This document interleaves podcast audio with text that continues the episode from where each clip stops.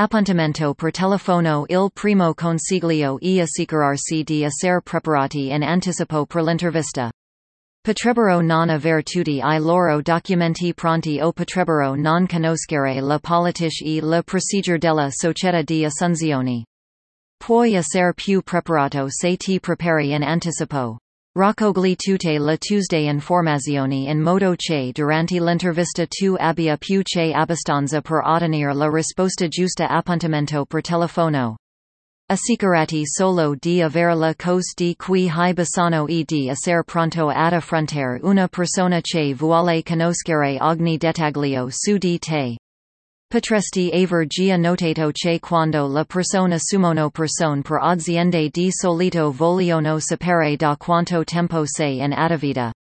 Non dovresti aver problemi a rispondere a questa domanda oggi. Assicurati di essere ben preparato per questo appuntamento. Ne vara la pena alla fine corrispondenza con gli ufficiali. Spesso, i problemi che affrontiamo nella vita o nel circostanze che si hanno portato a fare domanda per l'emigrazione in Svizzera provengono dal non avere la corrispondenza con gli ufficiali per l'emigrazione in relazione ai nostri permessi di lavoro e visti. Una volta che hai il permesso di lavoro e il visto, è molto importante che tu mantenga una relazione con i tuoi funzionari dell'immigrazione per quanto riguarda l'elaborazione dei documenti e la presentazione delle domande.